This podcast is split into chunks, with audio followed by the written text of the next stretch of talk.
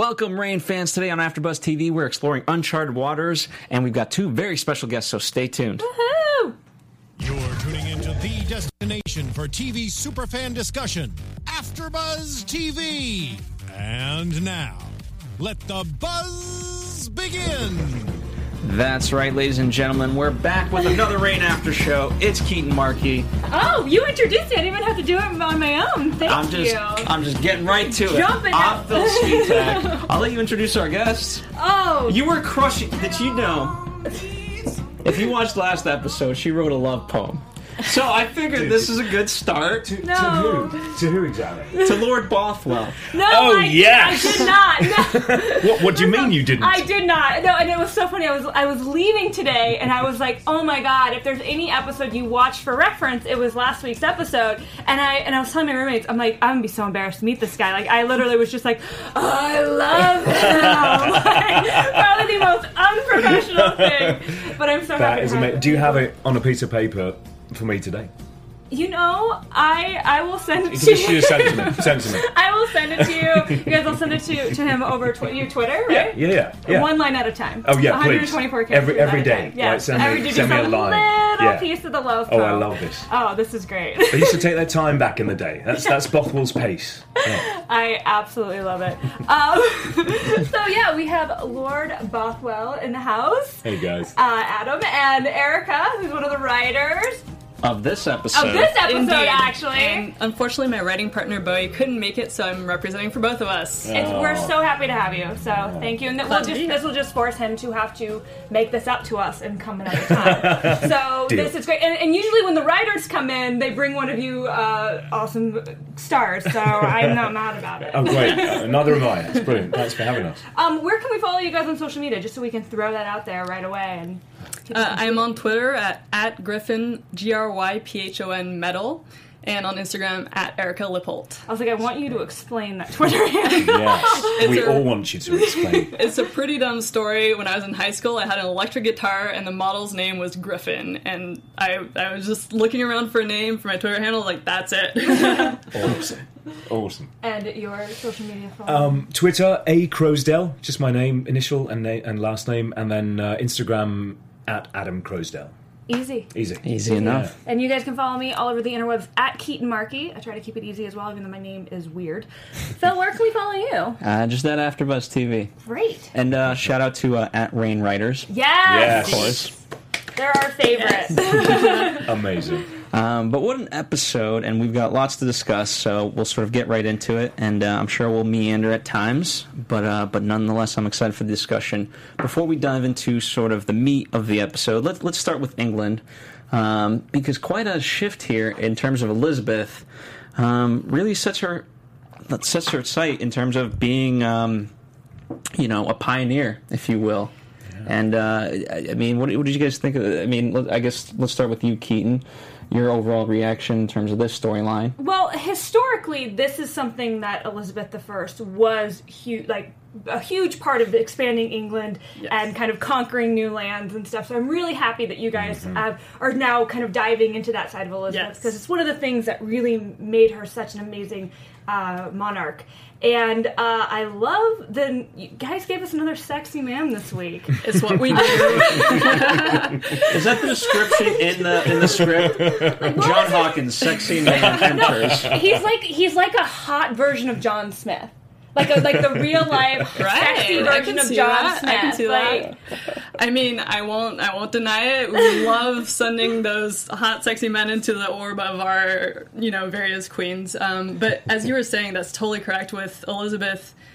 What's interesting about the history of it is that we're still in the early chapters of her life, and she hasn't really come into her own in terms of the Elizabeth that we remember, the explorer, the warrior queen and all that. And so with this episode, we kind of want to get that idea started for Elizabeth and really start that shift for her where rather than always being a little more on the defensive, which is what she's been up until now, she has to cling to her power and, ward off anybody who's trying to take it from her. This is her realizing, I don't just have to be on the defensive. I can go out there and explore and be, part of this world. As we have the line in the episode, the world is bigger than Europe. There's more out there for her to explore. And Hawkins, was a convenient and, yes, nice to look at way of Hey, it's Kaylee Cuoco for Priceline. Ready to go to your happy place for a happy price? Well, why didn't you say so? Just download the Priceline app right now and save up to 60% on hotels. So whether it's Cousin Kevin's Kazoo Concert in Kansas City, go Kevin, or Becky's Bachelorette Bash in Bermuda, you never have to miss a trip ever again. So download the Priceline app today. Your savings are waiting. Go to your happy place for a happy price. Go to your happy price, Priceline.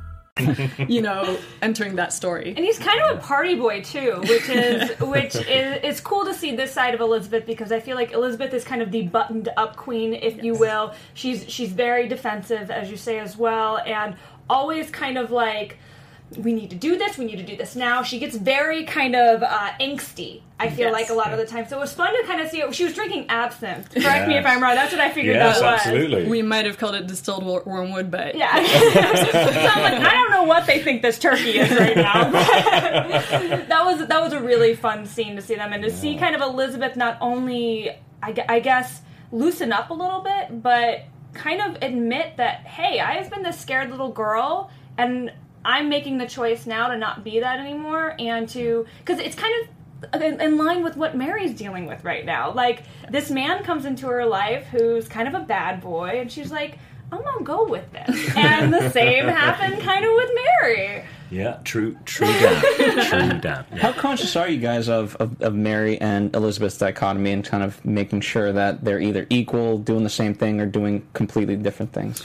Well, that's one of the greatest challenges, I think, in terms of seasons 3 and 4, where we have these different parallel courts that we need to maintain, and it's always going to be Mary's story. We're always focusing on that first, but, you know, we got this amazing actress with Rachel, and she's really taking on the role of Elizabeth, and we want to make sure that we're getting her perspective on events, and so we do want to give her equal sort of time in terms of her angle on the story. And so with Hawkins, that was kind of her getting to have her own story that really had nothing to do with Mary in the end. You know, it was that was also part of the fun of the story, was letting her step away from Mary's over, you know, to the north of England, and she's always going to be challenging me. And it's like, or you could look to the west, to the Americas, and have, you know, this whole other adventure. Yeah, and this is a lot of our fans ask this, and so this kind of ties into.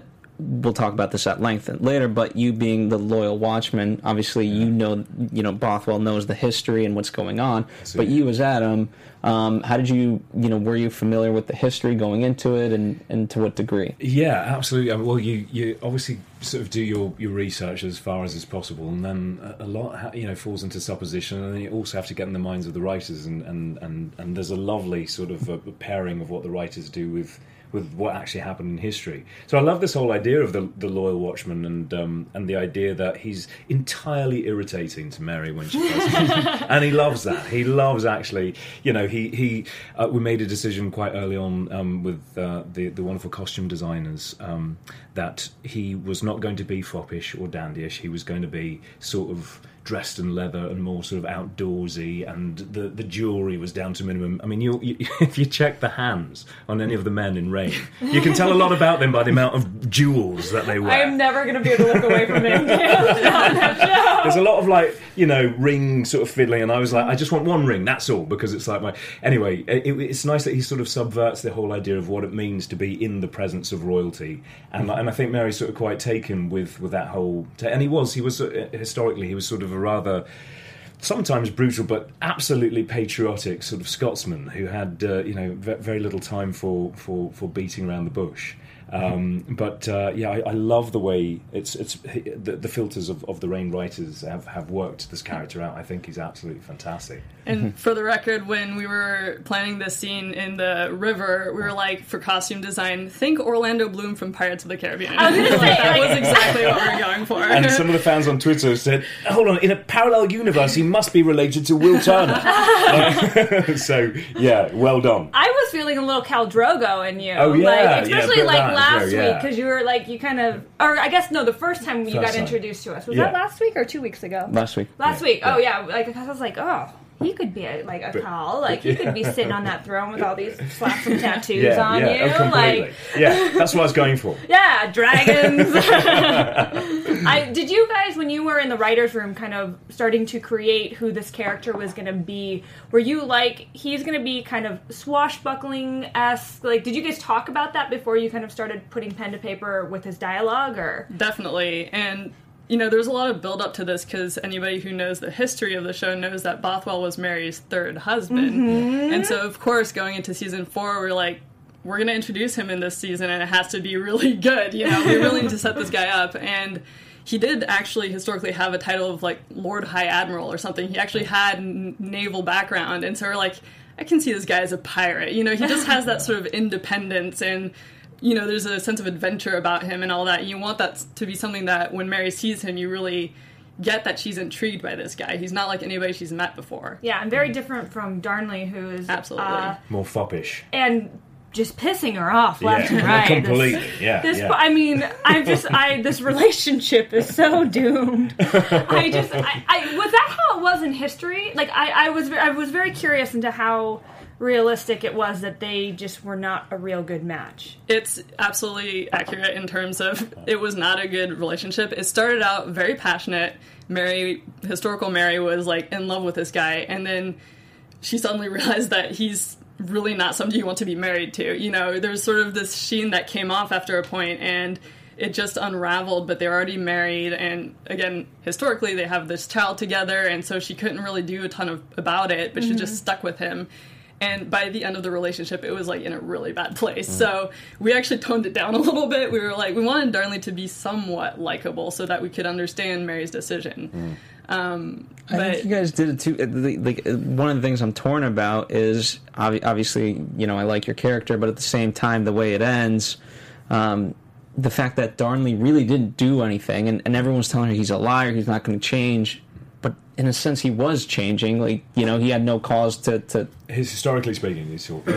in the context of Reign. In the context of Reign, yeah. The fact that, you know, he wasn't seeing Kira, and that was the whole thing, right. Was that he lied to me and this and that, and no, when in fact he didn't. Yes, and yeah, that was... Because you can see by the end of the previous episode, Darnley was just... He had made so many mistakes that we did want in this episode to have him... show that he is capable of change, and he has actually come to care about Mary, you know, and that, you know, it was more of a tragic story of misunderstandings upon misunderstandings, and it's, you know, it is a doomed relationship, but we want to be a little sympathetic to Darnley because he is, after all, Mary's, you know, her choice for her husband, and you want her to understand that he is still a person. Mm. I think you guys did that well this episode. Like, I mean, and it's just with his character throughout this season, he's been this, you know, I love to hate you type of thing. But, yes. Like, you know, it's not a love to hate like Narcisse. It's like a love to hate because you have some type of empathy for him. And you're like, oh, I kind of feel bad for this guy. But then he's kind of such a jerk, and, like, you know, he's making these stupid mistakes that it's yes. like, why? Time after time after time, and this was the final, I think, first episode where Darnley didn't make any mistakes this episode, but Mary made the big mistake. Right. Oh, man. I know. It seems so typical of the time that love has always got a back seat when it comes to royal relationships. Obviously, it's all about something else, isn't it? And if there's love thrown into the pot, then lucky you. But really, it's not about that ever with a pairing. It's never really a love match. It's always political, isn't it? So, did Darnley back in the day, did he know Bothwell? Yeah, I mean, they I'm trying to remember what the actual history of it was, but on our show we're not tracking that they've met, but historically they would have known each other. Yeah. And I mean, because Bothwell was a presence around Scottish court, so you would just know everybody. Scotland was like everybody knew each other, and probably was also related to each other at some point. So that's why they sent their kids off to like other countries. Please, Mary, don't like screw up the family line with like weird birth defects. I mean, you know, Darnley and Mary actually have one grandparent in common. That was that we don't mention that on the show, but it's actually how it went down. I guess a little weird. Not uncommon either, though, is it? Like amongst the royals, that's the. Sort of crossovers. I mean, like, you remember Don Carlos from last season? He had, like, a total of 4 great-grandparents. You should normally have 8. So that might explain some of his uniqueness. Crazy! Yes. One of the things that was just stroke of brilliance was the fact, the prophecy, right? Because it ignites so many things in the sense that, going back to your notion about you can't really marry for love, well, she maybe could have, like, you were offering her the out that maybe this will work, maybe there's an alternative, but here comes this prophecy that, well, you won't be able to produce an heir, and that's the whole name of the game. In essence, it's not just kind of getting married and keeping Scotland, it's also having an heir. And then secondly, that Bash is in the picture. Somehow. Surprise. He's like Obi-Wan Kenobi. Yeah. He's like a Force ghost. That's what I feel like. It's like Bash. Bash is going to appear in like Mary's room. I was like, where is Bash? So yeah, I love the idea that it works on so many different levels, and it just blew certainly my mind, but I, as I understand, a lot of the fans as well from Twitter. Yeah, and there's going to be a lot coming up with David Rizzio, which is wonderful, played by the amazing Andrew Shaver.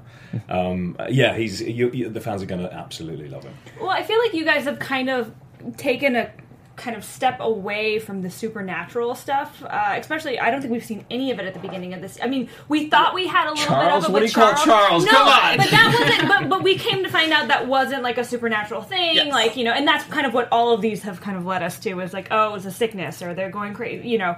But I feel like with Bash has always been very into this stuff, like, exactly, gonna explore with the Druid. Are you excited as a writer to kind of come back to this magic? It's absolutely, it's a fun layer of this show, you know. It's, as a writer, you come on and you're like, it's a historical drama, but we can touch on magic occasionally, you know, and we wanted to step away from it for a while just because it's easy to get sort of lost in the woods with that stuff, no pun intended, but we were hoping to bring it back in, and this seemed like the perfect moment for it, because it's sort of a turning point for Mary, you know, and we know that this is ours, sort of influenced her choices. Season 1 was all about, you know, the prophecy with Francis and all that, and Catherine not wanting her to be married to him.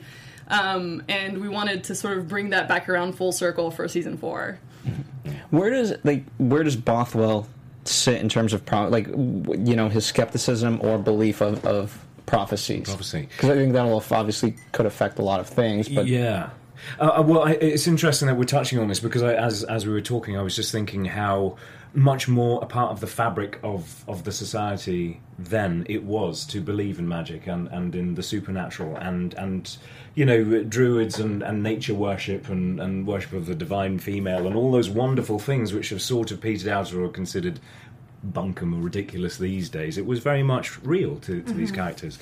So to a degree, I'm sure that Bothwell gets it, but I think through life experience, my particular Bothwell is quite cynical and doesn't take anything on face value. So I think he sort of keeps scratching below the surface. So. Well, we saw that, or one of the reasons that I think you were kind of able to reel Bothwell, I say you, but Bothwell was able to reel Mary in a little bit, was Bothwell's relationship with Mary's mom. Yeah.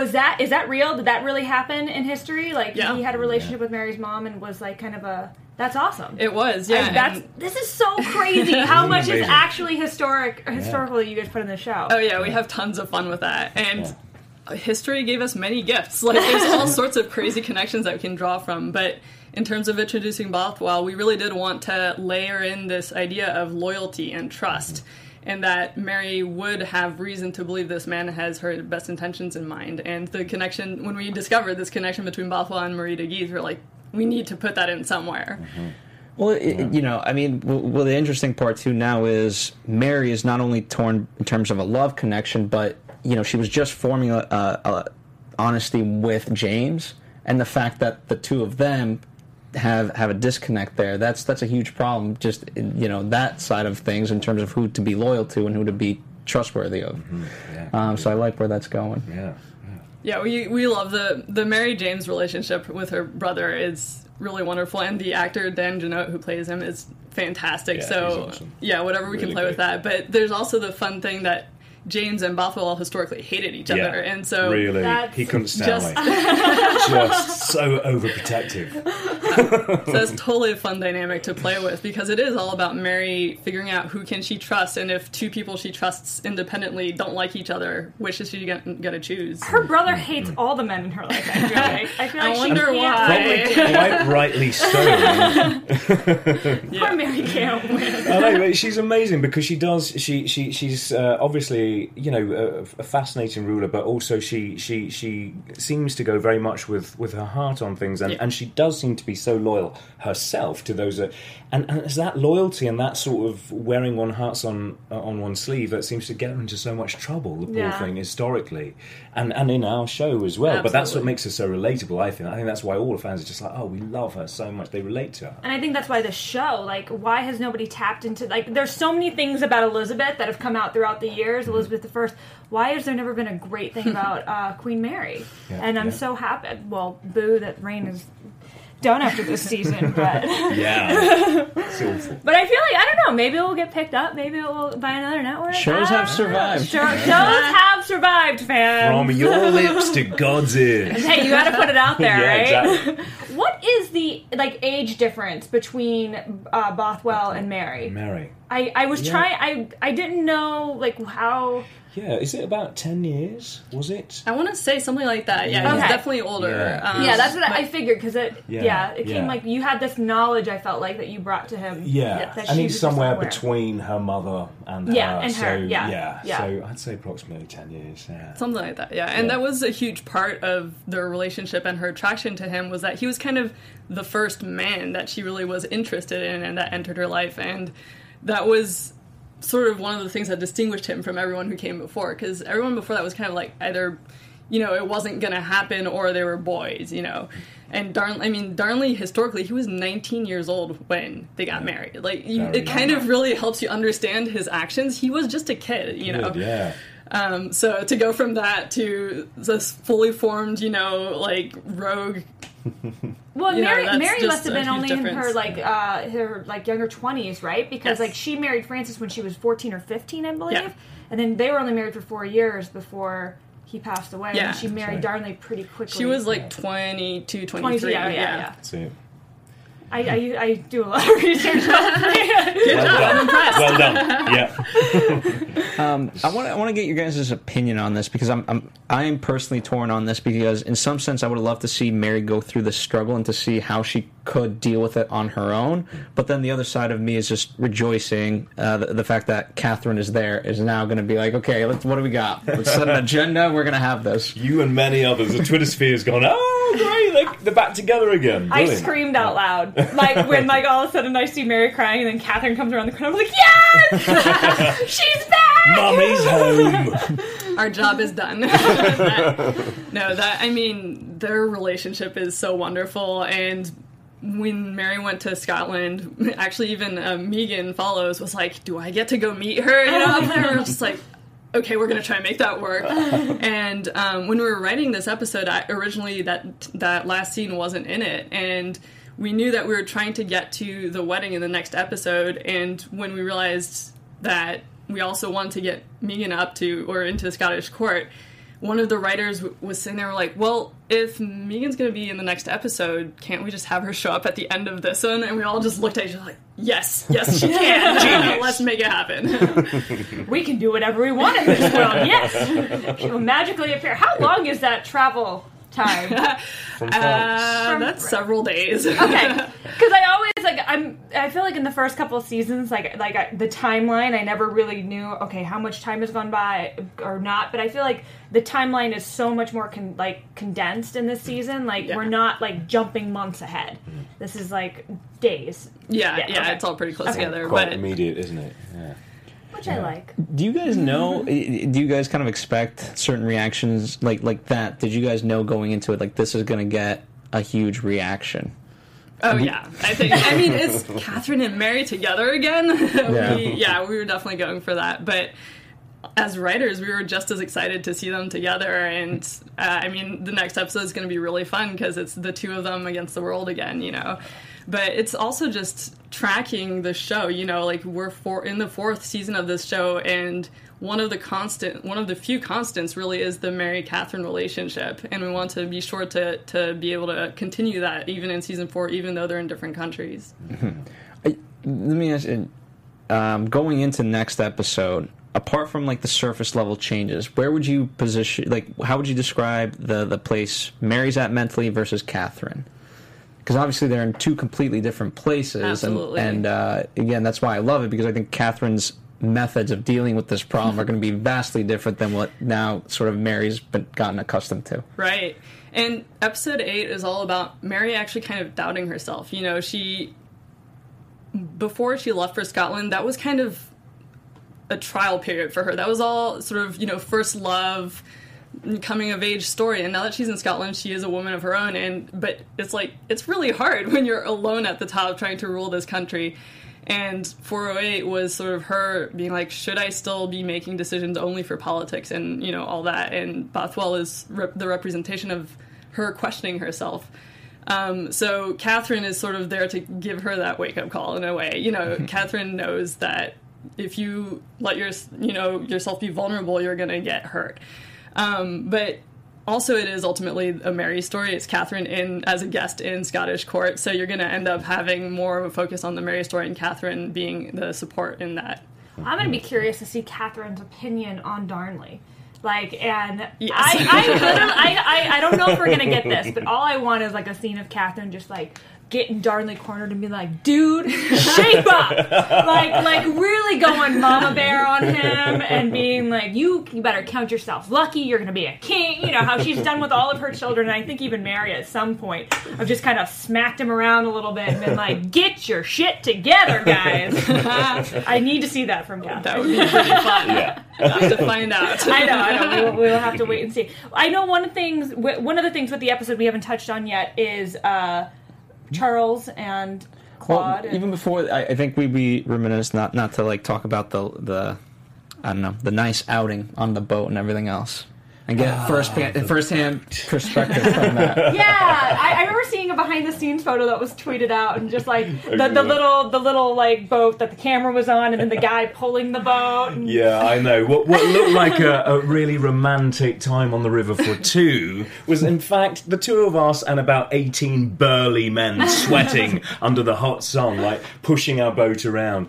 We had on our boat. Our boat was actually mounted on a zodiac, so we were floating on another boat, and it had these little cut-off oars. And so I was sort of pretending to really sort of heave home. And there were times when the guy who was pulling our sort of boat along, he just, you know, we weren't matching at all. So he'd be going rather slowly, and I'd be really like, and this boat would hardly move. But it was amazing. See, and thanks to the writers for actually making it, because the intro scene the week before was wonderful, but actually this scene where it sort of solidifies Mary's and Bothwell's relationship, it couldn't have been more brilliant to bring two people together. A flash flood? Come on now. You can't do better than that. Jump in the water. Let me save you. Let me take off your clothes. Yeah, let me help you with that bodice there. And let me just say, bodice ripping takes a very long time. Very long time. I was like, okay, yeah, I got this. They're like, can you just, like, unlace her bodice really quick? I was like, yeah, sure. And they roll. Zip, zip, zip, zip, zip, zip, zip, zip, zip, zip. Zip, zip, zip, zip, zip. And then I started to panic because I realised how long it was taking. I was like, zip, zip, zip, zip, zip, zip, zip, zip. And then I was still only, like, halfway down, and I was like, this is ridiculous. This is yeah. So it does take two servants, really. It really does. I think they must have scheduled their lovemaking back in the day. They were like, right, 2:30 on Wednesday afternoon. Have much fewer clothes on. Or they just wouldn't take any of their clothes. Yeah, none of it. Yeah, exactly. You just can't at that point. But it was amazing how the whole surge was realised as well, because not only was it CGI with all that water coming toward us. That was CGI. That was CG. But when we were in the water, they did this array, it was amazing, of half the river scene. There was half a river, and then there were, like, 5 outboard motorboat engines all facing in the same direction, and they switched all those on at the same time, and it just frothed all the water up, and we had to sort of swim through it. So it was... How deep was that water? I was very curious. Yeah, it came to about here when I went in, and then you sort of caught in the mud, and then it was amazing, and we had all those clothes on, and it was a real... Yeah, it was really fun to watch that when we got the footage, and it was like, oh man, it feels like we're in a movie, you know, just like out in the wilderness, and we literally had hikers up on the hills above who had all stopped, and they were all sitting there watching the whole thing. It felt like very much. I would do that too, of course. If I knew it was rain, I'd be like, okay, how can I get down there? And who's the first AD? Who do I need to talk to get on set? Maybe Megan's on. Megan, thanks. Over here. Like Adam. Get over here. Yes. That's awesome. Was there any other kind of fun, because we've seen 2 episodes with you now, any other fun stories you have of what we've seen so far? Of what you've seen so far. Or even of those kind of interactions that we saw. Yeah, well, it's really sort of on-the-spot stuff with Andrew Shaver, who plays David Rizzio. He's sort of just a natural comedian. He's absolutely so funny, and he studied at Le Coq for a while, and he's an amazing actor. But he literally had us in stitches of laughter, and it was helped along quite substantially by the fact that he's wearing this magnificent hairpiece. He just looked like a rock star. Like when he was at lunch, and he hadn't done anything yet, and he looked like a complete rock star. I was like, holy moly, that's the hair that one needs on this show, right there. And we were talking, but when he pitched up on set for his actual scene, they'd given him this cape as well, and he turned into a hobbit from Middle Earth.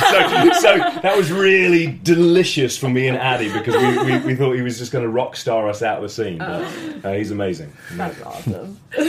That's a lot. And speaking of her, a lot of fans have been kind of asking, what was it like to work with her? The star of the show. Phenomenal.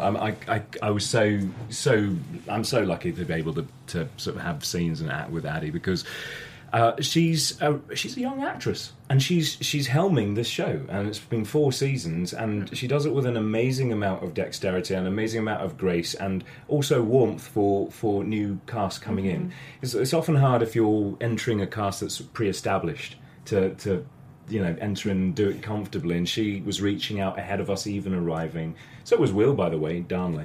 And when we got there, she couldn't have been sweeter. And she's a sort of a consummate pro, and she's got a very acerbic sense of humour. Like you might not know this from watching her on the show, but like she's very bright, and she's very sort of cynical and acerbic sometimes, but hilarious with it. So we just laughed a lot. And then in between the fans probably like us, in between takes when we were out on the river. Everyone would be setting up and, doing all the things that the crew does so well. And Addie would just sort of start singing. not to anybody in particular, but I would just be like, oh. Yeah, she sort of serenaded no one in particular, but I happened to be sitting in the boat, so I assumed it was for me. I would have expected you to start singing, just around the riverbed, like something, while you're doing that. I should have, but I was just mesmerised, so I had nothing. I would imagine it's pretty hard to kind of do anything with Adelie Kane in the room. She's wonderful. My question to you, and you could even answer this too if you've watched previous seasons and stuff, You've written so many different scenes with Queen Mary and other men. Mm-hmm. Who is well, first, couple questions. First of all, who do you think she has the best chemistry with? And who is your favorite kind of man to write in a scene with Mary? Well, I will start with saying that I only joined in season 3, so unfortunately I missed out on all of the, cool Francis stuff from the first 2 seasons, and came in right in time to kill him off. So, but the experience actually that's a really great question, because when I came on board in season 3, that was really after Francis, when she was just going through a laundry list of men, basically. It was just like, who's next? And the part of the fun as a writer is trying to make each and every one different, and interesting and all that, but I mean, you can't beat Mary and Francis. There's just something really special about that. And it's that the magic of, the first love and all that. So, unfortunately, I didn't get to write those scenes, though. But this season, I think it is a more mature love story, a love triangle between her and Darnley and Bothwell. And that, I mean, there's something really... there's great drama in that. That was really fun to write for. Did you do a chemistry read before you got the role? I didn't, actually. I'd read a number of times for other characters over the last couple of years. And they'd always come back and said, we love him, but this is just not the right part for him. And I'd be like, oh, okay, whatever. And then finally, just recently, they sort of came and said, hey, listen, we want to do another audition with Adam. And I was like...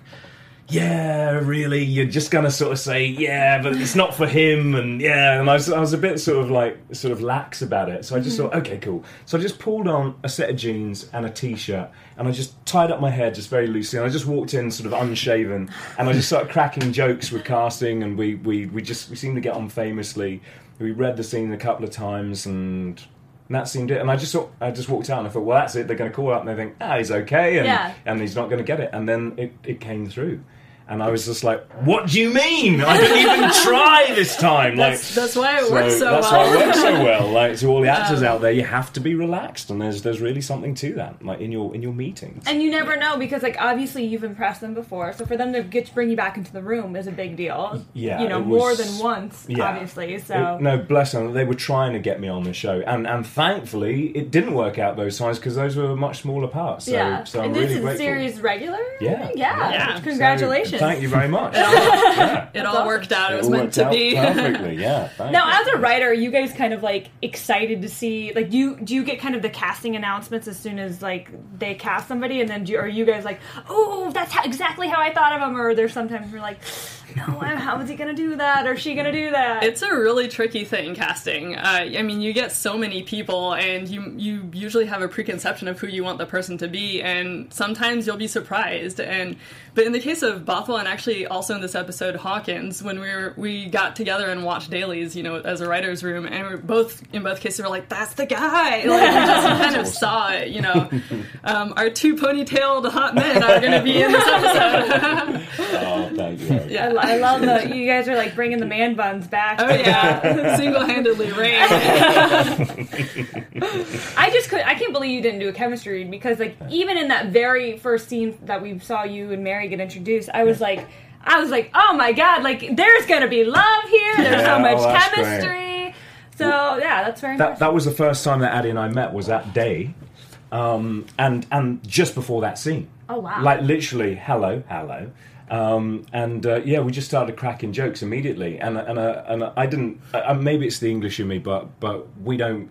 You know, we just say completely what we feel most of the time. Like, there's no sort of, like, pulling any punches. So she said something a bit snarky to me, so I was, like, completely snarky back, and then we thought, oh, you're all right, and then we both got on, like, a house on fire. And she's an Aussie, right? Yeah, she's an Aussie, yeah. So we both, like, you know, we just started, like, yeah. So it was great from the get-go. What, in terms of that, obviously, you know, through history, we know that he's going to be her third husband, but did you guys sort of talk with them about the fact that, hey, next episode we're going to try to progress this pretty fast, because next episode we got this boat scene coming up, so have a little bit chemistry here, don't act like you guys aren't going to know each other for, you know, another year? I mean, it's kind of a game of telephone. I didn't actually get to speak to you directly, but that was definitely part of the intention with this episode. It really is. This is going to be the Mary Bothwell story, and it's the beginning of a romance. You know, we want there to be chemistry here, because, and it is coming at a time where her relationship with Darnley is kind of falling apart. So you know that she's kind of receptive, more receptive than she would be otherwise to that kind of interaction. Yeah. I loved it. I love it. Well, we have 11 minutes. I was like, how much time do we have left? Let's move over to France. Let's talk about Claude real fast, because I thought that was an interesting storyline. It, you know, in terms of screen time, wasn't as prevalent, but that's okay. I think very, very. You know, I mean, I don't know. You as ladies, I mean, I thought it was very romantic what Luke did with the stars and everything. I was taking good move, bro. Yeah, right. I love Luke, and I thought I really hope you guys don't turn his character evil, or he's gonna backstab him. Can we just have one character that is just a sweetheart, like? Because I genuinely think he's just a sweetheart, and going to Charles, and I felt like that was so genuine, and I hope it's genuine. Yeah, no, it's, and again, just we have such a great cast to pull this off for us, but that character, Luke, has actually been kind of, it's so much fun to write for him. My writing partner and I were really involved in helping shape that character, and for our episode, we did really want just, because that's so rare on this show, just a nice guy, you know, and he's just doing nice things. But this, you know, this was also about him differentiating himself from Narcisse, you know, because we've had that whole Narcisse is the great manipulator, so of course if he's going to marry off his son, he has ulterior motives, but what if that son was generally a good guy? Like, how would that pan out? And here we get to see Luke kind of act on his own independently of his father and just do a nice thing for Claude. And I'll also just have a shout out to my writing partner, Bowie, who came up with the star projector idea. Unfortunately, she's not here to take credit for it, so I will. Really beautiful. But yeah, that was it. Was beautiful. Was this, who directed this episode? Fred Gerber. Okay. Yeah. I was like, if this would have been like an all female writers and then female director, that's such a cool. But it was. I really like this episode. So where do you hope, like, Luke goes? Like, what do you hope? Do you think like Luke and Claude are gonna kind of find love? Do you hope they find love? I would hope so. I mean, they are married now, and unfortunately, Leith is out of the picture. So we're Johnny. You know, moving forward. We kind of what if there was a relationship that lasted? That would be a very interesting thing on this show because it happens so rarely. And I feel like those two, well, obviously, like, Claude, I feel like, has just been, she's just such a, like, she's just been passed around, I feel like, her entire life, and always just been told what to do and never really been able to do what she wants to do. So if she can, like, I know she was told to marry this guy, but if then she can find peace and love within it, that would be really, really nice, guys. I agree. We always have the exit clause. Well, and I need to give a shout out to the casting directors again for, like, Luke looks so much like Narcisse, right? And he's kind so of eerie. It's weird. We That's totally great. Thought that too. We That's were like, great. We didn't realize until we saw him on camera. Like, wait a minute. It's so perfect. Did Narcisse have a son? In real life? Well, he's a fictional character, so we can make up whatever we want, but we, you know, the history has, like, we go through so much story that sometimes we have to go back ourselves and be like, what did we say about this character? But when he was first introduced in season 2, there's the implication that he has multiple children from multiple marriages, so it's just something we drew from when we were writing that storyline. Smart writers. Like, let's just make sure, like, we can take anything from the world. Exactly. Absolutely. And in terms of helping Charles, this is, I want to get your perspective, because this storyline, you know, we were, Keaton and I, kind of speculating, is this going supernatural in the beginning? And obviously it's not. But, and I thought we were kind of gone away from it in the good sense, but now here he comes, sort of the same as always. There is no end to the troubles of Charles. Well, this is actually kind of vaguely inspired from history, just in that Charles the King, the real king, was a very troubled person, and he kind of experienced multiple traumas, and towards the end of his life just kind of went crazy. And we don't want to go all the way to that, but we want to portray what it's like to be so young and to be put in power and what it might do, you know, psychologically to you. And obviously we have the fictional story of the Red Knights and all that, but, you know, using that as a way to tell a story about a really young king who simply wasn't prepared for that job. And sort of getting a sense of how his family may or may not help him through that. Well, Henry's even younger. Yes. But Henry's more positioning him to. Wait, so Henry's younger, but Henry's at war. Yes. Is that okay? So what are the ages of these, of Charles? Like, what are you guys in the room, like, thinking? They're really close in age. Okay. Cool. So yeah, we're playing that, which was historically accurate. I think they were like a year apart or something. They had just lots of kids back in the day. They would just pump them out. Well, and Catherine, talk about, like, strong woman. Like, childbirth was like the number one cause of death, I think, for women back in the day. Yeah. And she, like, so popped out how many of them? Like, girl. Yeah, no, it's really impressive, and again, crazy when you're reading about it. You're like, I don't think I would have survived in the 16th century. No. But yeah, it is. People would go to war when they were really young. You know, you just stick a sword in a kid's arm, and they would go off and fight. And so, but obviously, if you're in a royal family, you have lots of buffer, you know, and people protecting you. You're not on the front line. Yeah, exactly. You're not right in the middle of it quite yet. Yeah. Yeah, I'm so curious to see where this is going, especially, like, I mean, depending on how it goes, a lot of things can happen, because, you know, Catherine is over there, and now, I mean, I like Narcisse, I trust Narcisse enough, but at the same time, he's not... I got you. You know. What's he going to be up to while Catherine's away? Exactly. Have to find out. You know, and it's interesting to see the Luke and Narcisse relationship, because obviously Luke doesn't necessarily 100% trust his father, but at the same time, is this the type of information that he would bring up to Narcisse, and to see how they can handle, you know, Luke would try to handle it, I think, peacefully. Narcisse just, okay, we're doing it. Yeah. I feel like Luke might, this is more prediction, but I feel like after Luke sees Charles in this state, he doesn't obviously want to worry Claude, so I feel like and Catherine's not there, I feel like this is absolutely setting him up to go talk to Narcisse about it, and then Narcisse is going to be like, oh crap, Catherine's gone, let me just take care of this. You know, like, that's, I feel like, what Narcisse is about to do for next episode. And then Luke's going to get in trouble because Claude's going to be like, you brought your dad into it? Oh my God! I trusted you! You bring me the stars! Well, I think that'll be interesting. And certainly the most interesting character right now, because we just don't know anything about her apart from she's the spawn of Satan, is Nicole. She's up to no good. Complicated girl. So complicated. She reminds me of that girl that Henry brought in. God, what was that? Season 1, I guess, because that's when he was alive. Yeah. He reminds me of that like peasant girl. Yeah. Oh my gosh, kind of her mixed with the girl that Bash was sleeping with for a bit, that like gave him those creepy visions. Yeah, Delphine. Well, we were we actually, as a room, we were getting flashbacks to that. Again, I wasn't there for that, but just thinking about the character, like, this reminds us of the Queen of the Bean storyline. But I will say Nicole's a little more... She has a little softer side to her, and she's a little more industrious about her approach to it. So I think we're definitely getting some fun stuff out of that storyline coming up. Mm-hmm. But yeah, the... Just because it was one of the preview scenes when the episode came out, was the scene between her and Narcisse with Nicole basically flirting with him, and he's like, well, I need you to do something for me, and we're just like, that dynamic is so much fun to play with. Just it's so typical of French court, you know, where everyone's just kind of manipulating each other, and the manipulators are trying to manipulate each other, and that's really what we're playing with those characters.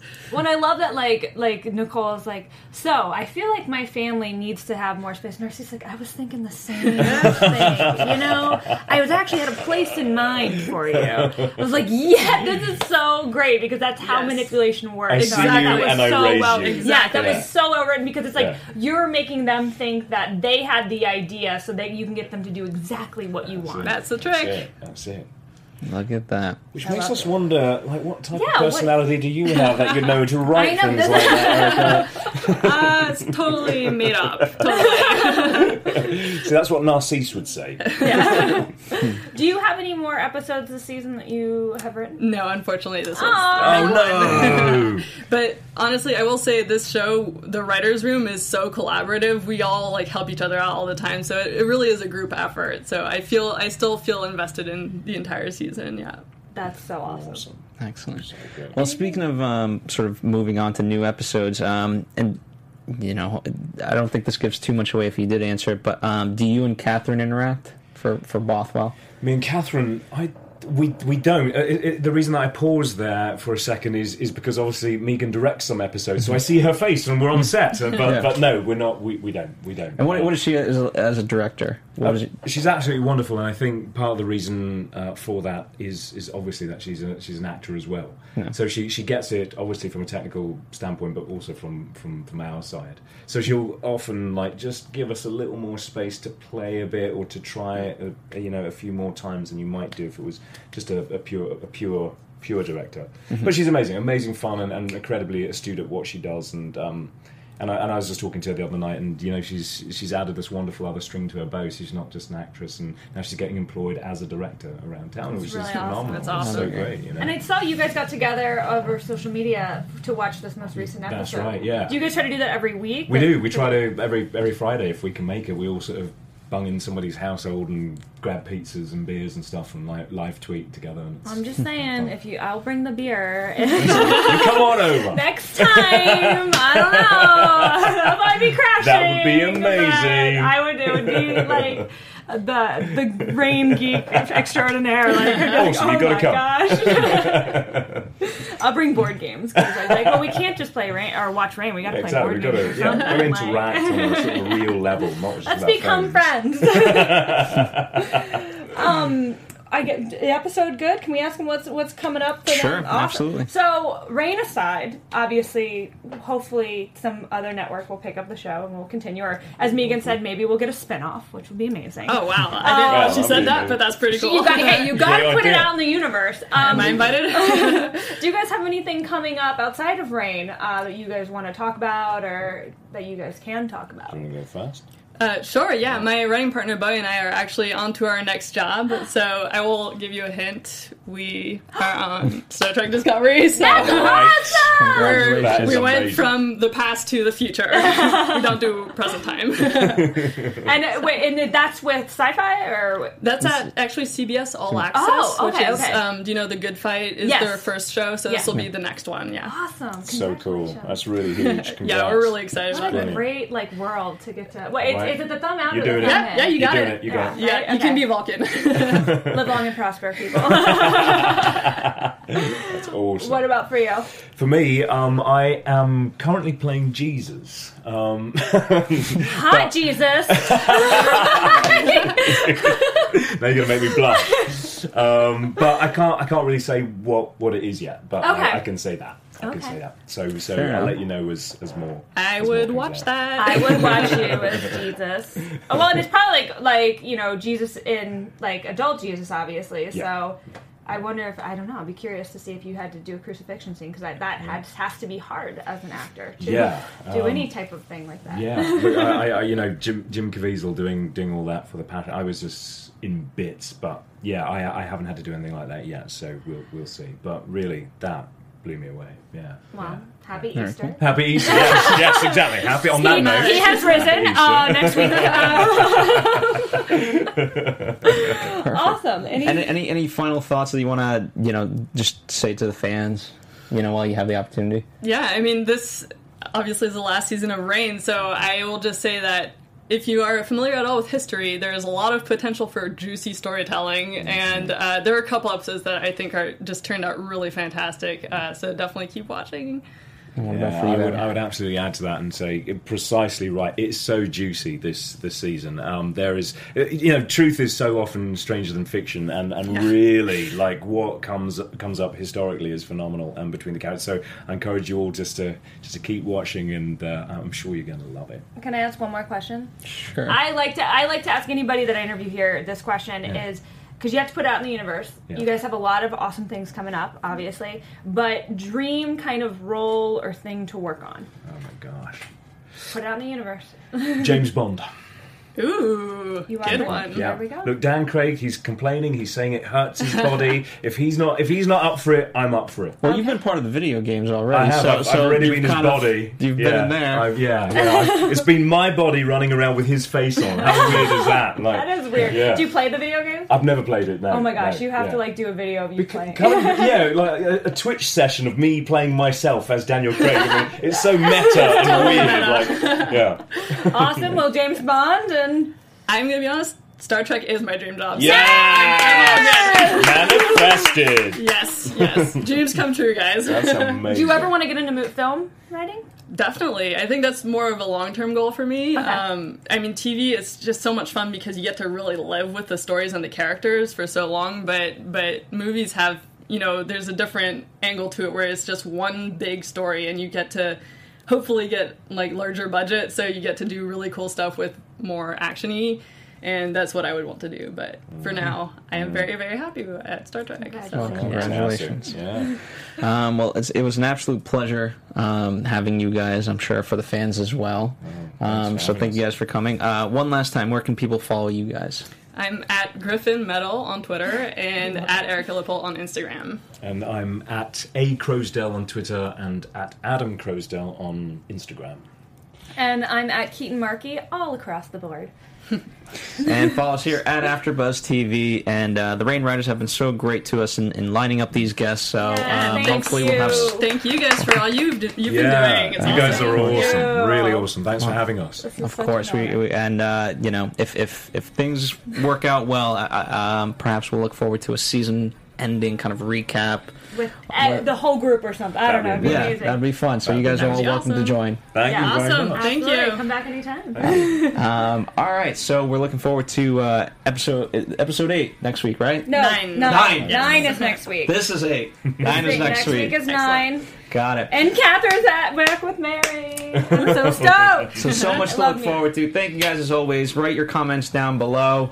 And that's it. We'll see you guys next week for another episode of Reign. Bye. Guys.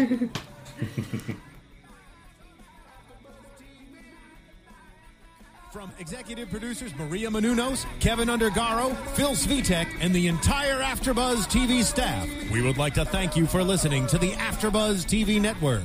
To watch or listen to other after shows and post comments or questions, be sure to visit AfterbuzzTV.com. I'm Sir Richard Wentworth, and this has been a presentation of Afterbuzz TV. Buzz you later. The views expressed herein are those of the hosts only and do not necessarily reflect the views of AfterBuzz TV or its owners or principals.